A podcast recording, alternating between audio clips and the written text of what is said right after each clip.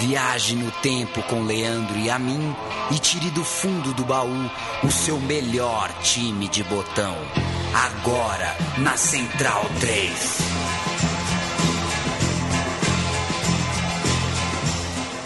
O Leandro e a mim sou eu, o meu time de botão é este. Ao meu lado está Matias Pinto. A gente dá o pontapé inicial para a temporada 2016. O estrelão finalmente está posto. Sai o carnaval, entra o meu time de botão. Na sua vida, Matias Pinto, como vai? Eu vou bem, Leandro, e a mim. Eu vou dar uma saudação em português mesmo, porque eu não sei falar búlgaro. Não sabe, né? Não sei.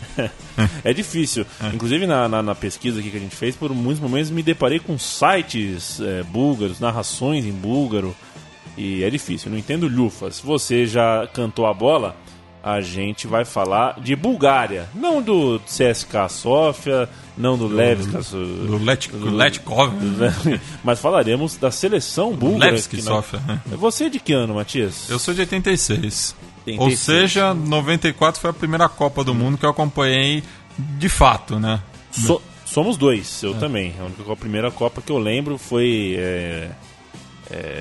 Foi um estouro, né? Nossa, um estouro, que delícia, né? Que delícia de Copa do Mundo. Foi uma descoberta na minha vida que o quão legal era uma Copa do Mundo e o Brasil ainda por cima foi campeão. Desculpem o spoiler. A Copa de 94 foi... Se você não sabe, olha, tem uns gritos de... então... A Copa foi dos Estados Unidos, né, Matias? E foi uma Copa disputada debaixo de muito calor, jogos quase todos durante o dia e... Foi a última Copa sem o padrão FIFA, né?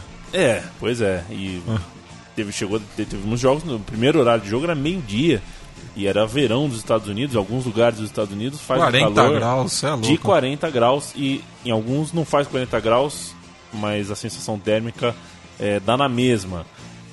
Portanto, esse intenso calor foi a primeira pincelada no cenário de uma Copa do Mundo que poderia ser boa para as zebras, né? O outro ponto importante era que os Estados Unidos era um país praticamente neutro em relação à Copa do Mundo. Ninguém sabia direito como... ninguém nunca tinha ido para os Estados Unidos jogar futebol. O público não torcia exatamente para ninguém, né? As torcidas eram mais ou menos equilibradas nas arquibancadas. Então, todo o cenário ali, geográfico e também comportamental, dava uma pinta de que as zebras poderiam passear. E passearam. Como de fato passearam, né? Você se recorda da seleção da Bulgária como um time que você torcia no começo? Porque quando a gente é criança, né, Matias? Não tem essa coisa. Eu achava que o São José era grande. Quando eu era menino, o São José chegou no final do Paulo, o São José era grande. Eu tive que crescer pra ver. Foi a minha primeira Copa do Mundo, então eu não conhecia o histórico das Copas do Mundo. Tinha aquela coisa que o Brasil não ganhava há não sei quanto tempo, tudo, mas... Você vê uma Bulgária lá surgindo, jogando bola, pra mim a Bulgária era uma baita seleção. E... Nem parecia que era a primeira vez que estavam disputando. E a análise da mídia assim, em cima da Bulgária era aquela coisa do Stoichkov mais 10, né? Afinal de contas, o Stoichkov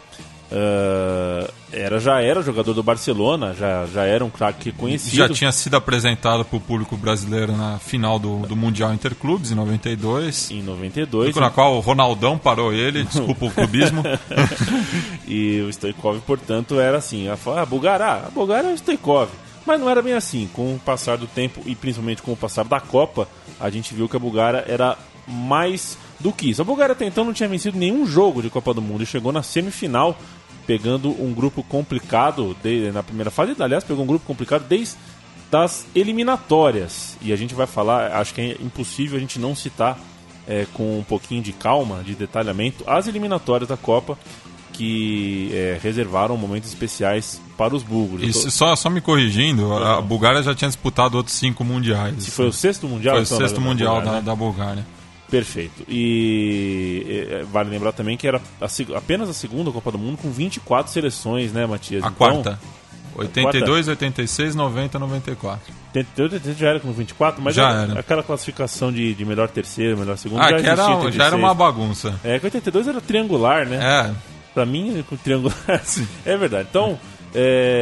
Então esquece a estatística, mas de toda forma você tinha bastante vagas para times europeus nanicos e o grupo com 6 times passando 2 não dava muito tempo para você vacilar. Era assim nos grupos da Europa, nas eliminatórias da Copa do Mundo de 94. A Bulgária caiu num grupo com França, Suécia, que depois foram se reencontrar na Copa, Áustria, Finlândia e Israel. Parece que a Bulgária é favorita, Matias? Ah, se você ver aí pelas seleções citadas, né? A Áustria, muito mais tradição, tá certo que não estava no momento bom, mas consegue depois a classificação para o Mundial seguinte. A Suécia, que já tinha feito um bom papel na Copa de 90, perfeito, já era uma geração interessante, mas claro, a grande favorita do grupo era a França. A França de Cantona e companhia. Em 9 de setembro de 92, ainda faltando muito chão para chegar na Copa do Mundo, a primeira rodada das eliminatórias reservaram uma surpresa ao mundo da bola. Em Sófia, na Bulgária, a seleção da casa venceu a França por 2-0. Gols de Stoichkov de pênalti e Balakov, 2-0.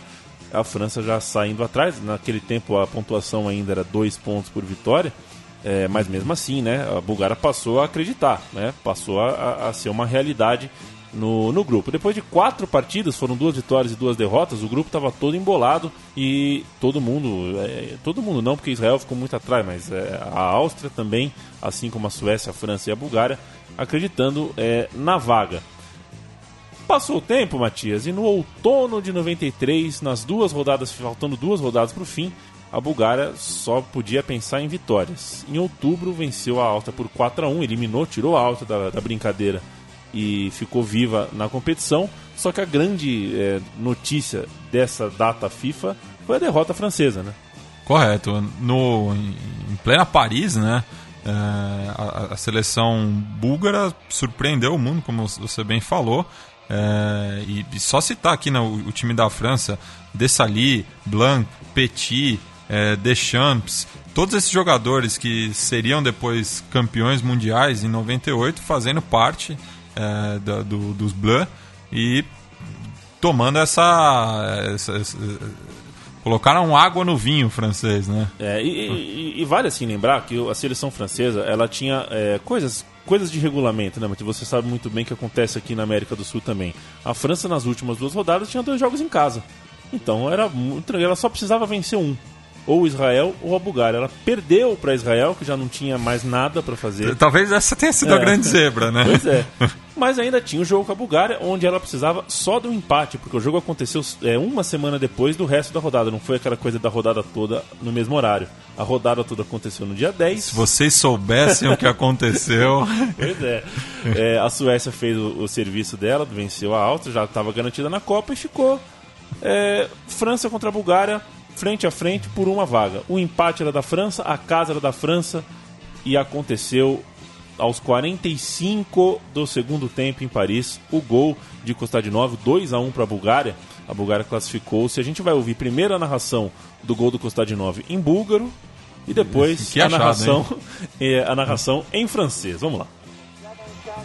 Circle fed iznese topketa blizu do Bernarova, Kostadinov blizu na skoro se vidi Bistra i gol! Eto, Господи Българин!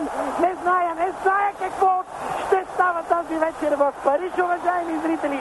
Невероятно, 50,000 души са като попарени, българите се прегръщат редовното време и тече!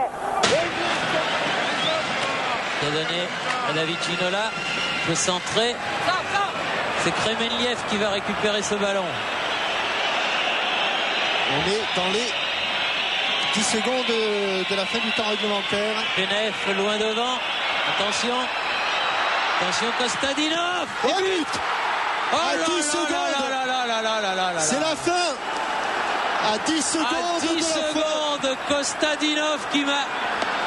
Aïe, quelle catastrophe. 10 secondes de la fin.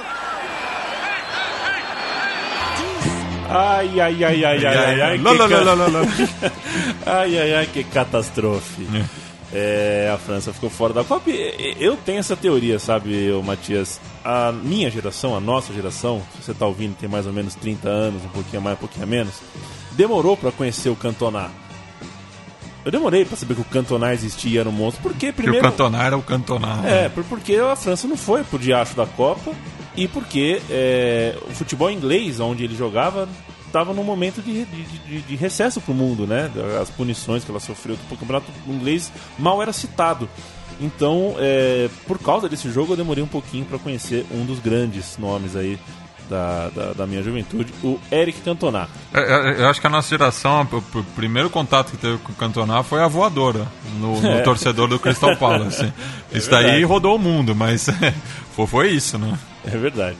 A Copa do Mundo ficou sem os franceses, também ficou sem ingleses, e os campeões europeus dinamarqueses também ficaram fora da Copa. Mas tinham búlgaros. Os búlgaros chegaram no Mundial. A gente vai falar com bastante calma, afinal de contas, o time de botão é sobre a participação búlgara na Copa de 94. Vale lembrar, só para fechar sobre o Cantona, ele não jogou. A França foi sede em 98, mas aí o Cantona já não tinha mais ambiente para jogar na seleção francesa.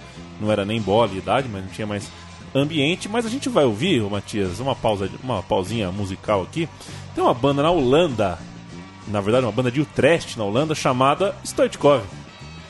Depois que teve uma banda em Firenze chamada Dunga, já não duvido de mais nada, né? Então, mas tem que o Dunga jogou lá, pelo menos. Sim, sim. Pelo menos. A banda Stoichkov é de hardcore, rapaz. Vamos ouvir um pouquinho.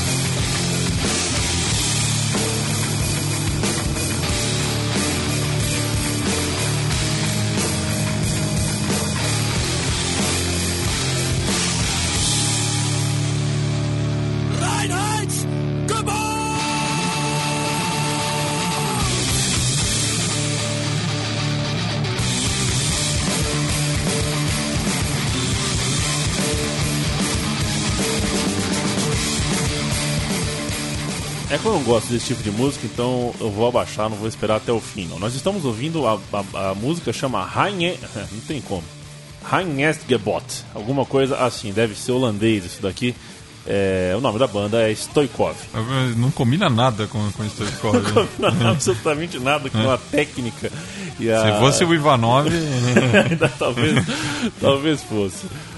Matias Pinto, Copa do Mundo 1994. Eu quero que você me dê a turnê búlgara na terra do tio Sam. Vamos lá. A Bulgária estava no grupo D, né? D de dado. Então começou em Dallas contra a Nigéria. D de Dallas. Chicago contra a Grécia. E de novo Dallas contra a Argentina. Só lembrando que classificaram-se três desse grupo, né? Já que os quatro melhores terceiros colocados também iam adiante. E a Grécia perdeu todos os confrontos. Os quatro melhores terceiros colocados classificavam. Esse grupo teve um empate triplo na primeira colocação. A gente vai citar daqui a pouco qual foi o grande tempero do final desse grupo. Foi a sexta participação, como já dissemos, da Bulgária em Copa do Mundo, só que ainda não tinha acontecido nenhuma vitória. E não deu muita pinta de que ia acontecer depois da estreia fatídica. Aliás, para quem conhece o mapa dos Estados Unidos, você estrear em Dallas, depois de jogar em Chicago, depois de voltar para Dallas, é o fim da picada. É muito rolê. É o fim. É o fim da picada, mas tudo bem. A Nigéria emplacou 3-0 na Bulgária. A Bulgária, eu vou dar a escalação. Eu tô sem o mundo das Copas aqui, o meu guia para a Copa do Mundo. Grande Orlando Duarte. Orlando Duarte não veio aqui, mas vamos lá. Mihailov, Kremenliev, Rubček, o Ivanov e o Tsvetanov. No meio de campo com Yankov, Lechkov, Balakov e Borimirov. Na frente, o Stoichkov e o Kostadinov. Entraram Jordanov, o Sirakov, Matias Pintov. Você sabe que esse jogo ficou marcado na memória de todos pelo primeiro gol da Nigéria. Você lembra desse gol? Do Yekini. Que ele comemora as lágrimas, né? Vai às lágrimas, abraça a rede. Uma cena muito forte. E ainda mais jogando com a segunda camisa da Nigéria, que era belíssima, né? Belíssima. Tinha alguns temas ali, sim, tradicionais. Então, afros. Foi um lance bem marcante, assim. Eu lembro que esse jogo foi sexta-feira, se eu não me engano. Passou a tarde, eu estava na escola, mas quando eu voltei à noite só se falava disso, da comemoração do Yekini. Pois é, acho que até quem não gosta de futebol já deve ter trombado com essa imagem. É uma das imagens mais marcantes da Copa do Mundo em todos os tempos. O Yekini fazendo o primeiro gol nigeriano numa Copa e abraçando, segurando a rede com muita emoção. 3-0 na bagagem, hora de viajar para Chicago, e as coisas começaram a mudar na seleção búlgara. O treinador Penev fez uma alteração. Mudar de vez. Alô, Fernando Vanucci. Ele mudou o time no meio de campo. Saiu o Borimirov, que era um pouquinho burocrático, mas cumpriu uma função defensiva também, não? O que depois virou uma espécie de segundo volante. E entrou o Sirakov, que era um jogador mais experiente, ele já tinha 32 anos e era um meia clássico, era um jogador mais solto do que o Borimirov. Ambos atuavam juntos no Levski Sófia, e o Penev trocou um por outro, apostou na experiência do Sirakov, que já tinha inclusive jogado a Copa de 86, e sacou o Borimirov. O Borimirov cumpriu um bom papel ainda na Copa, mas vindo do banco de reserva. Na segunda rodada, porém, Matias, entretanto, contudo, todavia, quem ajudou mesmo foi o árbitro dos Emirados Árabes, Ali Mohamed Boussaïn, que marcou 2 penais para os búlgaros. Você tem na memória esses pênaltis? Você não lembro. Eu também não tinha, que eu vi as imagens, né?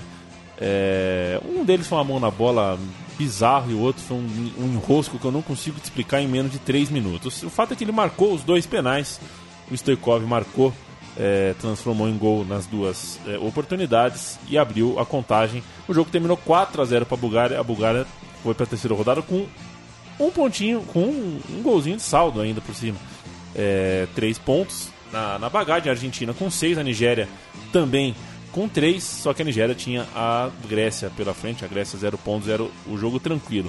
A Grécia que acabou sendo a lanterna dessa Copa do Mundo. A lanterna, né? Da Copa do Mundo inteira, conseguiu ficar atrás até do Marrocos.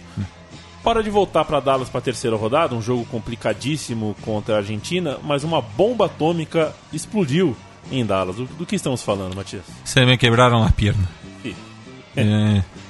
Então, Diego Maradona foi pego no antidoping na partida contra a Nigéria, em Boston, e não jogaria essa rodada decisiva aí para as pretensões, não tanto para a Argentina, que já estava virtualmente classificada, né, mas mais para a continuidade da Copa do Mundo, mas já não tinha clima, né, ali na seleção comandada pelo Alfio Basile. Foi muito mais do que técnico, que já era uma perda muito grande. Entrou o Léo Rodrigues no lugar, que com todo respeito, né? Não se compara com Deus, né? Não se compara com Maradona, mas a questão foi anímica. A Argentina tomou um baque ali que não tinha como levantar. Ainda fez muito contra a Romênia nas oitavas de final, mas eu estou me antecipando. O fato é que a Bulgária enfrentou uma Argentina com o coração em pedaços e conseguiu a vitória, 2-0, 2 gols conseguidos no segundo tempo, e um segundo tempo em que atuou por 30 minutos, um pouquinho menos de 30 minutos, com um jogador a menos. Aos 16, em contragolpe, o Kostadinov lançou o Stoichkov, e já nos acréscimos, lá aos 47, num escanteio cobrado do lado direito, o Sirakov fez de cabeça, que eu te falei, o veterano, que inclusive vestia a camisa 10, marcou de cabeça. Podia ser apenas um 2-0 de um jogo que já estava 1-0, mas não. Esse gol, por uma questão de saldo no empate triplo, transformou a Argentina, que amanheceu líder do grupo, em terceiro lugar. E por isso mesmo foi enfrentar a Romênia, que tinha sido líder do seu grupo. Exato. Já a Nigéria, com esse gol, se tornou a primeira colocada do grupo, porque goleou a Grécia. Por ficar em primeiro do grupo, enfrentou a Itália. Olha só que da hora, hein? Você ser primeiro nesse grupo. A Itália, que tradicionalmente tem a tradição aí, uma tradição entre aspas, né? Tem a incompetência de fazer más primeiras fases, né? Demora para pegar no breu. Mas quando pega, é difícil de segurar, né? Quando pega, é difícil. E sobrou o segundo posto do grupo para a Bulgária, que era o melhor grupo, o melhor lugar, porque não pegou nem Romênia, nem Itália. Só que era embaçado, Matias. Bulgária e México em Nova York. Imagina se fosse em Los Angeles, então. Imagina se fosse em Los Angeles. Aconteceu uma invasão mexicana e acontece, a partir de então, a cereja do bolo. Grandes jogos, grandes conquistas. A cereja do bolo.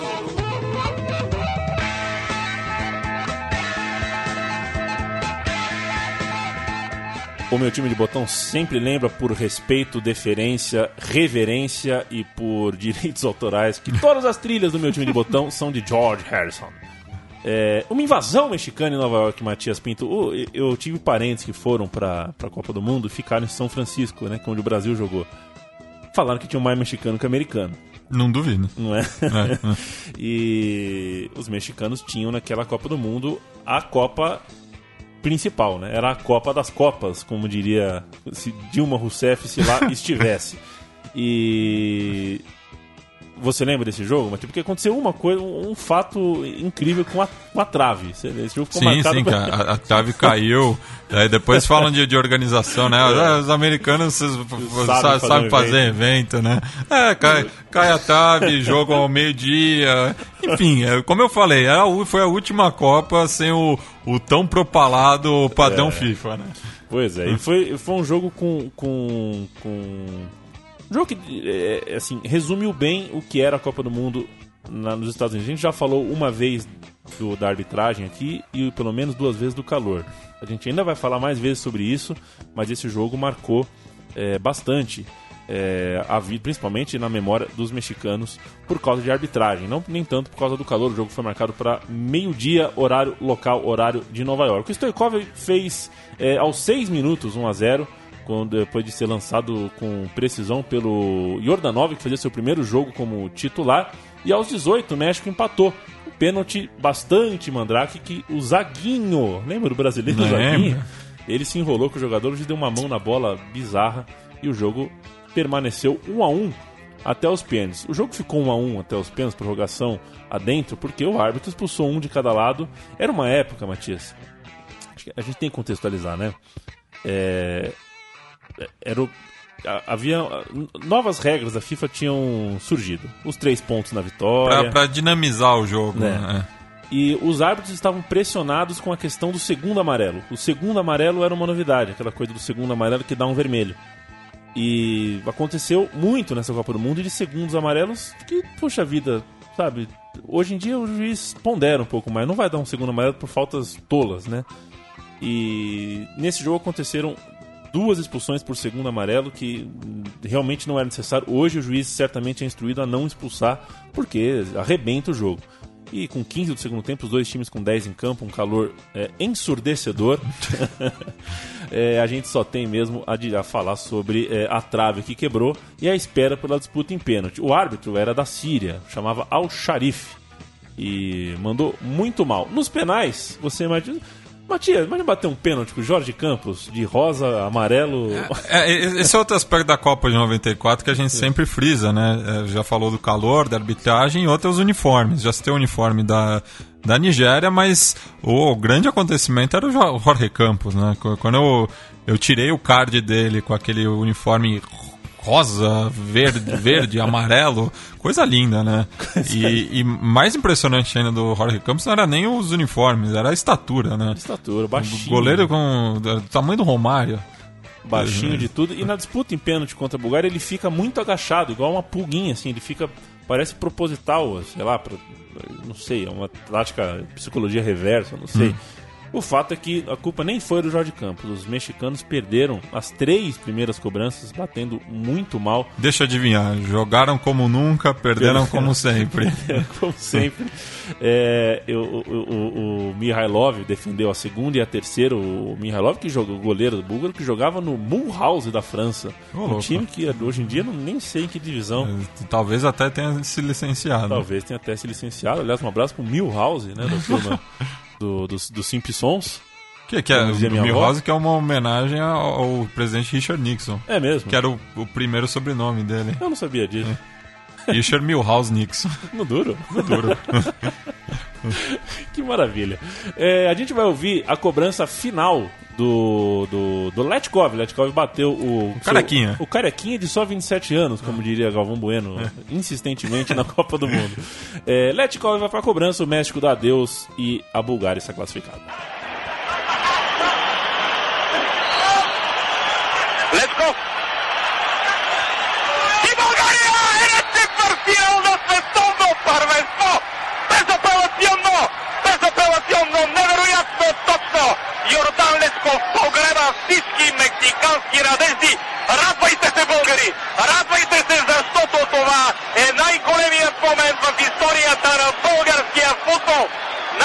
национален отбор е на честен финал на 15-то световно първенство по футбол. В такъв момент наистина думите са малко за да опишат подвига на тези... Olha, o búlgaro, todo respeito ao búlgaro, não consigo entender uma palavra aí do Lucianov, do Valov. E na avô, o pênalti do Lechkov, Jordan Lechkov, ele lembrava o Lombardo um pouco, né? Sim, carequinha, assim, o cabelinho só na nuca. E ele era jogador na época do Hamburgo, da Alemanha. Aí acontece a sacanagem, né? Aí... Isso me deixou fudido, viu? Durante a Copa do Mundo. Eu torci pra Bulgária na semifinal só por conta disso. É mesmo? É. Que é uma sacanagem que aconteceu. É. O Lechkov era muito conhecido dos alemães, porque jogava no futebol alemão na Bundesliga, e o próximo adversário era o atual campeão do mundo, a Alemanha. A Alemanha campeã em 90 com o Beckenbauer, agora dirigida pelo Bert Vogt, que tinha Rudi Voller, Jürgen Klinsmann, Lothar Matthaus, Effenberg. Eu não estou entendendo essa pronúncia inglesa dos dois nomes, mas tudo bem. Não sei falar alemão. Os jogadores da Alemanha, o time da Alemanha eliminou a Bélgica nas oitavas de final, a Bélgica de Michel Prudhomme, Oliver Há, o Sifo, o Van der Elst, e enfim, chegaram, os alemães foram até Nova York para encontrar com os búlgaros no Giants Stadium, jogo de quarta de final. E se acredita que mais uma vez eu vou citar calor e arbitragem, Matias? Não duvido. Por falar em uniforme, que é o uniforme da Alemanha também, hein? Lindo, né? Aquele mosaico com as cores da bandeira. Um babador, né? Babador de palhaço. O árbitro, tô tentando achar aqui qual é o nome do árbitro. Cadê o nome do árbitro? José Torres. O colombiano José Torres apitou a partida e marcou um pênalti absurdo. Mas assim, vamos primeiro, né, dizer que o jogo foi meio-dia de novo. E os alemães eram os mais... Ficavam com a bochechinha tudo rosa. Os alemães eram os que estavam mais preocupados com essa questão do calor. Protestaram muito na véspera da partida. Mas jogaram meio-dia e ganharam de presente um pênalti do colombiano José Torres aos 2 do segundo tempo. O Lothar Matthaus fez 1-0. O gol da Alemanha deu ânimo extra pro time, que pressionou e chegou a fazer o segundo gol. Só que aí... acertou a arbitragem, um impedimento, uma bola que bate na trave e volta pro Voller. O Voller faz um rebote, mas ele estava impedido na hora do chute. E acabou aí para a Alemanha, viu? A partir daí, o que aconteceu, Matias? Só deu Bulgária, né? Aos 30:32, a Bulgária virou, Stoichkov bateu falta, que ele mesmo sofreu. A comemoração foi longa e logo após a saída veio o segundo gol dele, Jordan Lechkov. O primeiro e o segundo gols com delírio búlgaro, você ouve agora aqui no meu time de botão. Que beleza, né? Vamos ouvir Viva a Bulgária, que matou a Alemanha.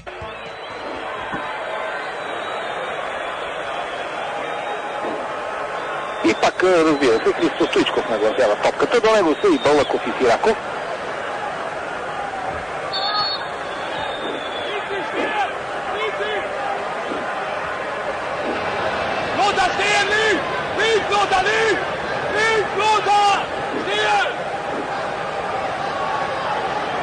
Едната една не повече от 7 метра и половина. Стоичков. Великолепен спойлер на Христо Стоичков! И това е ефис! Ето се и Бодо Илфер се принуден да капитулира. България изравнява в 75-та минута след чудесния удар от прясновен удар на Христо Стоичков. Трябваше да влезе този гол, защото раците наистина заслужават да си играта си.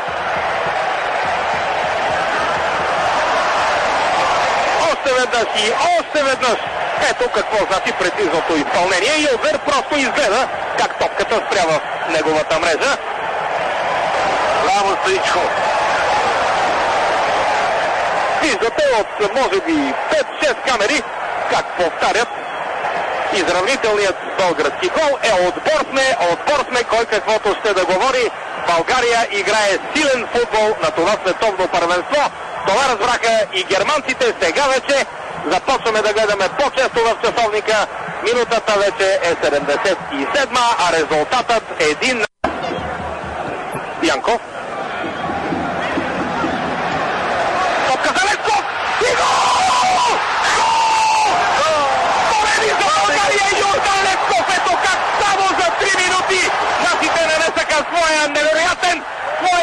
решителен удар.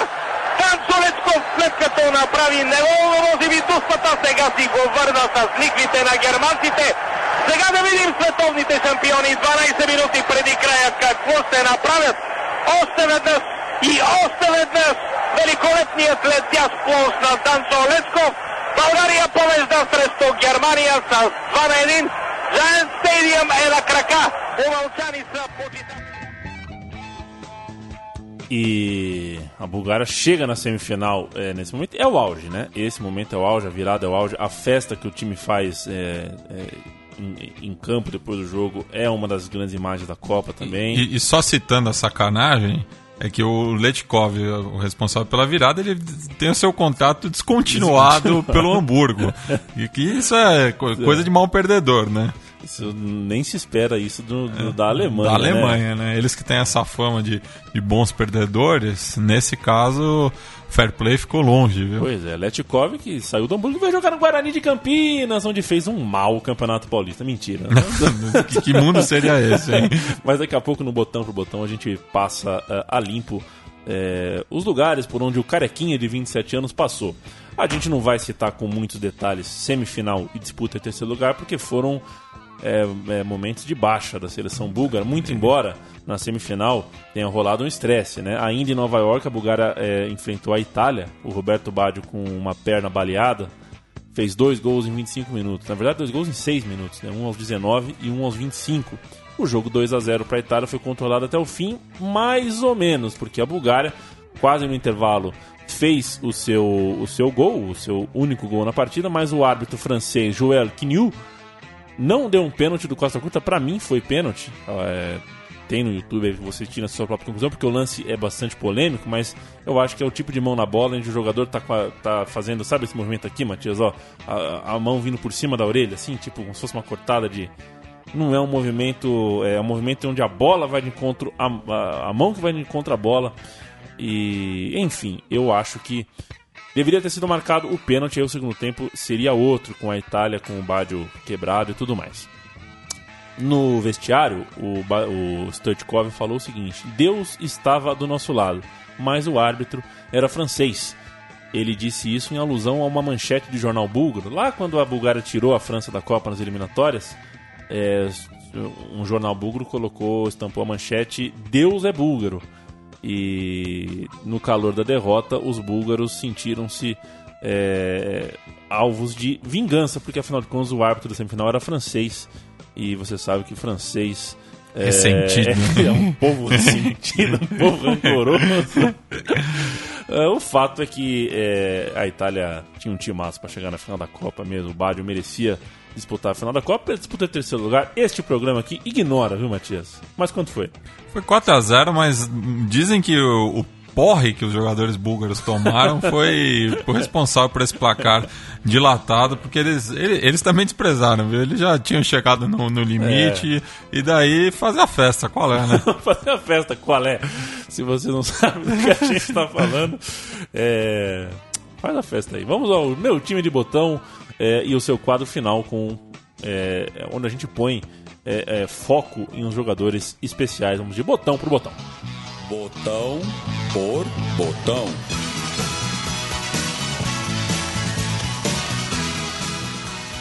Sem muito segredo, né?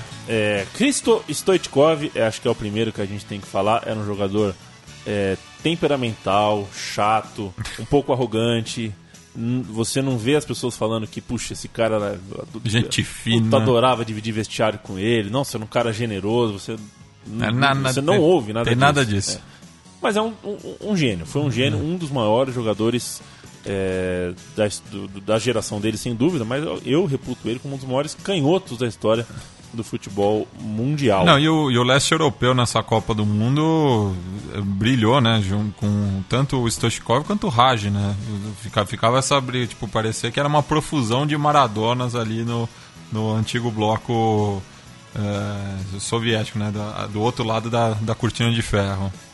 E tem a história de que termina a Copa de 94, o Brasil ganha, e o Romário não quer saber de voltar, né? O Romário tá no Barcelona. Sim. Né? E ele volta um mês depois que o time já voltou.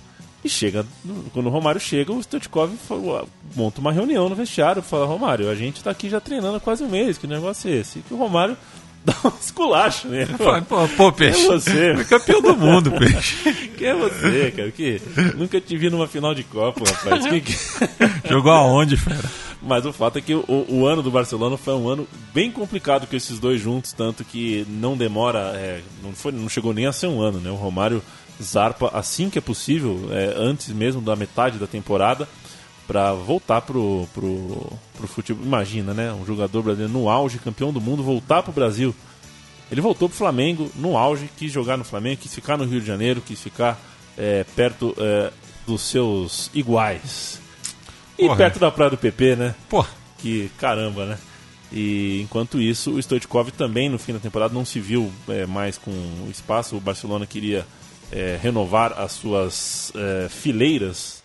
Havia um carequinha na Holanda ali que o time espanhol estava afim, chamado Ronaldo, e o Stoichkov foi parar no Parma, onde fez uma temporada ali meio sabática e voltou para o Barcelona em seguida. Chegou a jogar inclusive ao lado de Ronaldo, chegou lá do time que tinha Vitor Bahia no gol.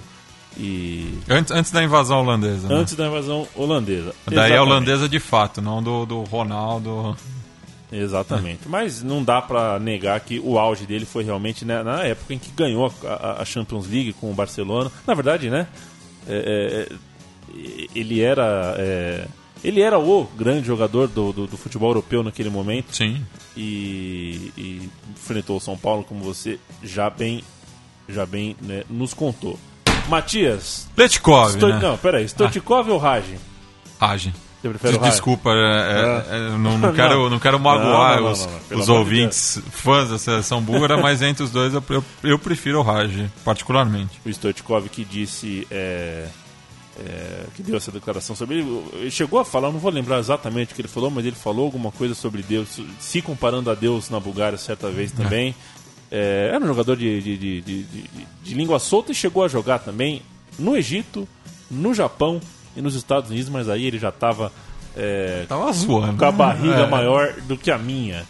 E o carequinha de 27 anos? O carequinha de 27 anos, como o Galvão repetiu a Copa toda, meia veloz que virava atacante pelas pontas. Ele, que é da cidade de Sliven, na Bulgária, começou jogando pelo time local, 7 temporadas, até bastante, né? Teve sua primeira convocação defendendo as cores do clube da sua cidade, quando foi transferido para o CSKA Sófia. Mas ficou apenas uma temporada, mas marcou 17 gols em 29 partidas, que credenciou ele para ir para o Hamburgo. Daí no Hamburgo, chegou em 92, como a gente falou, na Copa do Mundo, e daí eu fui traído para a memória novamente, porque o papo era esse, que ele tinha sido descartado, né? Porque é aquela coisa, né? Copa não tinha ainda muita fonte, então foi esse papo. Então peço desculpas aí, ele não foi dispensado pelo Hamburgo, ficou até 96, mas mesmo assim eu torci para a Bulgária por conta disso. Ficou no Hamburgo até 96, quando foi transferido para o Marseille. No Marseille não repetiu as boas atuações, acabou indo para o Besiktas, também ficou só uma temporada no clube turco, e daí fez o caminho de volta, CSKA Sófia, e depois terminou a carreira no Sliven. Sensacional, o Lechkov era um jogador muito carismático, né? E fez uma Copa do Mundo brilhante. O ponta de verdade, porque o Lechkov era mais um meia que chegava, mas o ponta de verdade era o Emil Kostadinov, o autor do gol que colocou a Bulgária no Mundial. O Kostadinov tinha um cabelinho... Era bonitão. A minha irmã pagava um pau pro Kostadinov. A figurinha dele, ele tava bem apessoado. Ele lembrava o Muricy, né? Correndo assim com o cabelo. O Muricy quando era jogador, claro. Sério. Jogador sério. O Kostadinov era um jogador muito sério, um ponta direita que era o desafogo, né? Porque o Stoichkov não era exatamente um jogador veloz e o Kostadinov era a saída veloz. Outro jogador que atuou pelo CSKA Sófia, mas que fez a sua carreira, fez a sua fama e jogou a Copa do Mundo como atleta do Porto de Portugal. Também atuou por La Corunha, uma temporada apenas, e jogou pelo Bayern de Munique, além do Fenerbahçe e o futebol mexicano, né? Jogou, olha no, só, né? Jogou no futebol mexicano, que coisa. Assim, mas... Giroud, não esperava por essa, né? E o Giroud tá pensando que é o... que é inovador. Que é o inovador. Pela seleção, eu não sei, será que eu tenho o número de jogos aí pela seleção? 70 partidas e 26 gols, uma boa média, né? É, uma boa média, sem dúvida nenhuma. E ganhou o Copa da UEFA pelo Bayern de Munique, ganhou o Campeonato Português pelo Porto, ganhou o Campeonato Búlgaro pelo CSKA Sófia. Só faltava também ter ganhado o Campeonato Búlgaro pelo Porto e... Daí derruba o vivente. Mas foi um dos grandes. E o Balakov, Matias? O Balakov, que era uma figura também bastante curiosa, né? Ele ao contrário do Kostadinov, não era tão bem apessoado, né? Mas jogador também... começou pelo time local da sua cidade, né? Ele que é de Veliko Tarnovo, na Bulgária, jogou pelo Etar da cidade, depois passou para o Sport, também, assim como o Kostadinov durante a Copa do Mundo fazia carreira no futebol português, e depois também conseguiu uma transferência para o futebol alemão, para o Stuttgart, e aonde ficou até 2003, e encerrou a carreira voltando para a Bulgária no Plauen.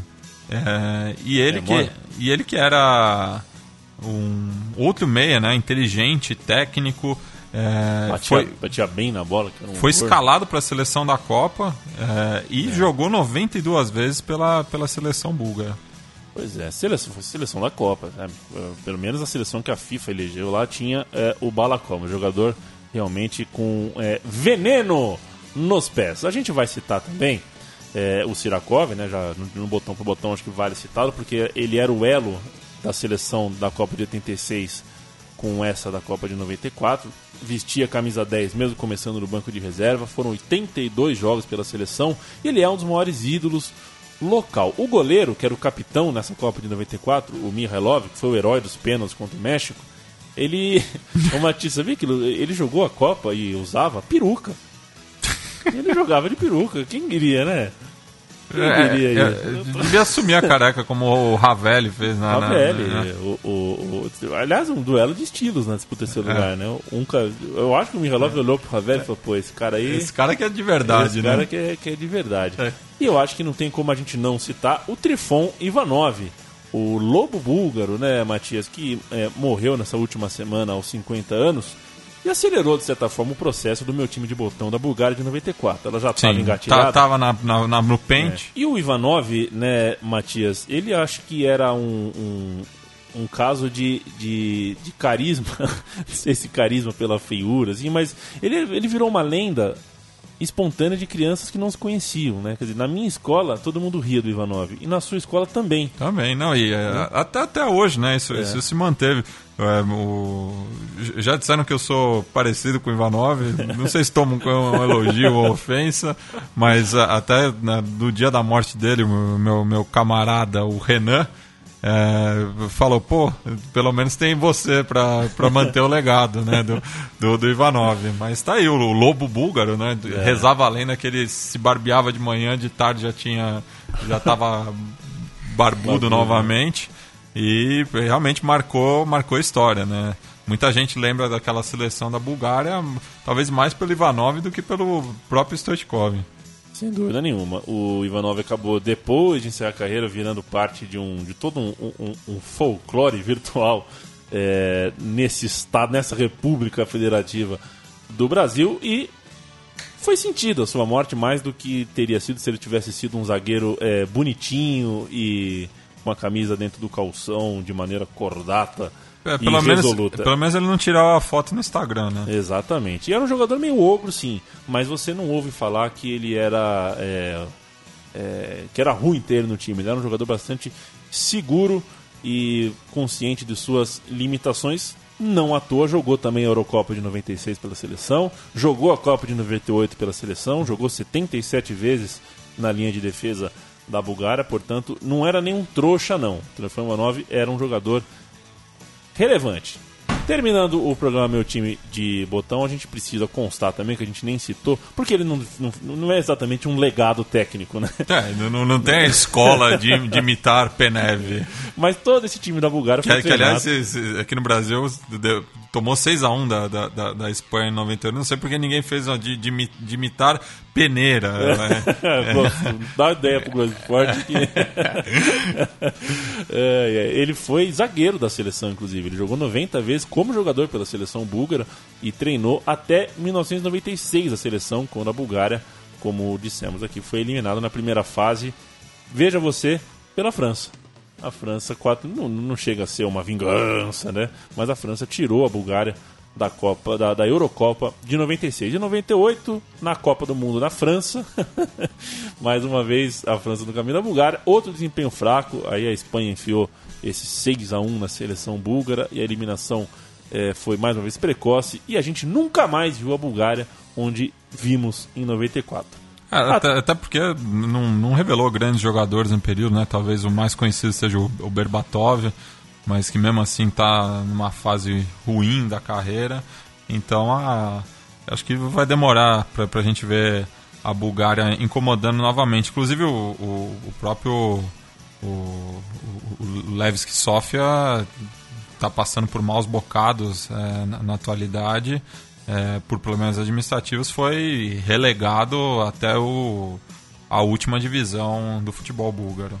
E se a gente vai demorar para ver outra Bulgária dessa, mais um motivo para que a gente lembre dessa Bulgária, porque, afinal de contas, marcou a história pela surpresa, mas também porque tinha bola, porque tinha toda uma acho que é um pouco demais chamar de sinfonia, mas tinha toda uma engrenagem ao redor de um gênio do futebol, de um daqueles caras que eu posso dizer que tive a honra de ver jogar, que é o Stoichkov. A gente termina por aqui, viu, Matias? A gente tem mais uma temporada inteira pela frente. Sim. O programa O Time de Botão volta daqui 2 semanas. A gente tem o Fronteiras Invisíveis da Bola comendo solto aí, voltando nessa semana da Central 3 também. A gente vai ouvir você, Matias, e o Felipe Figueiredo falando de futebol colombiano, né, na quarta-feira. Outro marco, né, dos anos 90 que mexe com o imaginário da nossa geração até os dias de hoje, né? Perfeito, então procurem o Fronteiras Invisíveis da Bola, que é um programaço, um programa que é tudo o que o Meu Time de Botão gostaria de ser, e não é. Que é isso? Central3.com.br, você curte este e todos os outros acessando o nosso endereço e procurando os programas que te apetecem. Em breve ainda tem São Lourenço de 95, ainda tem Roma de 2000, e você pode dar no nosso Twitter a sua ideia, a sua sugestão, o seu pedido. Tenho certeza que chega até mim e eu analiso com carinho se fala ou não, a não ser que você peça do Valência de 2000, porque eu quero que o Valência de 2000 se exploda. Quanta raiva nesse coração. E só me corrigindo pela última vez, prometo, foi o CSKA que foi relegado, tá mal das pernas. O Leves que tá ali ainda na briga, mas também não é nada disso. Eu não quero nem pensar o que a manchete do Globo Esporte com uma vitória do Levski. Nossa. Você imagina? Lelevski. Ideia de Lelevski pra baixo. Pra baixo. Um abraço pra Fernando Vanucci, um abraço pra você que nos aturou até agora, até a próxima.